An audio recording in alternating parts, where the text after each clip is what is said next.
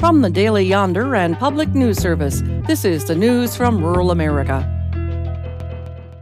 There's a silver lining in the supply chain slowdown this holiday season. Many small town main streets are stocked with locally made scarves, artwork, honey, and other gifts. Jessica Campos with the Center for Rural Affairs says it's changed folks' shopping habits. To think more locally in terms of supporting their neighbors, their local food system, and local economies. And almost two thirds of local small businesses also have a functioning website to place orders and shop safely online. The number of newly completed COVID vaccinations in rural counties declined for the third consecutive week, according to Tim Marema, editor of the Daily Yonder. He says continued vaccine hesitancy is higher in non urban areas. The gap between metro and rural vaccination rates has been pretty steady at about 12 percentage points, and that's significant. No one really knows why suicide rates are higher in some sparsely populated western states like Montana. Unfortunately, we've had the distinction of being in the top five for all suicides of all ages, basically throughout the last 30 years.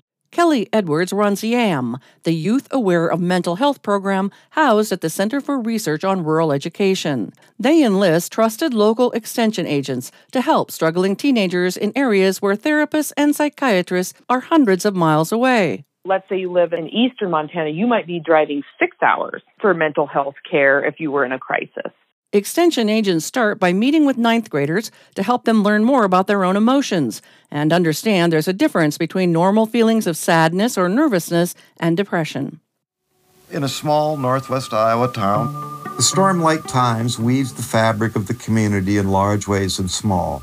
A new documentary telling the Pulitzer Prize winning local newspaper story of survival debuts this month on PBS's Independent Lens series. Art Cullen publishes the Storm Lake Times a sometimes controversial news outlet staffed entirely by family members. Now people want to get their news for free. And without strong local journalism, the fabric of the place becomes frayed. And that's not how you sustain a democracy. Since 2004, more than 500 rural newspapers have shut down or been absorbed. Cullen's son, Tom, says even after winning journalism's most prestigious prize, they had to launch a GoFundMe campaign to survive the pandemic and worries more rural counties will become news deserts. The prospect of the newspaper not being around terrifies me.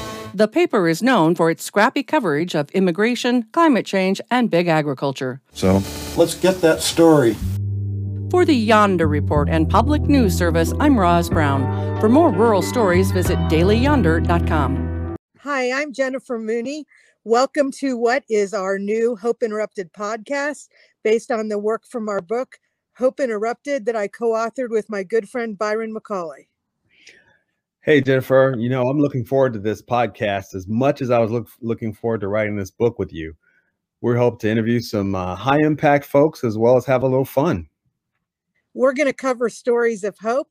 To learn more about our podcast and our book, please visit www.hopeinterrupted.com.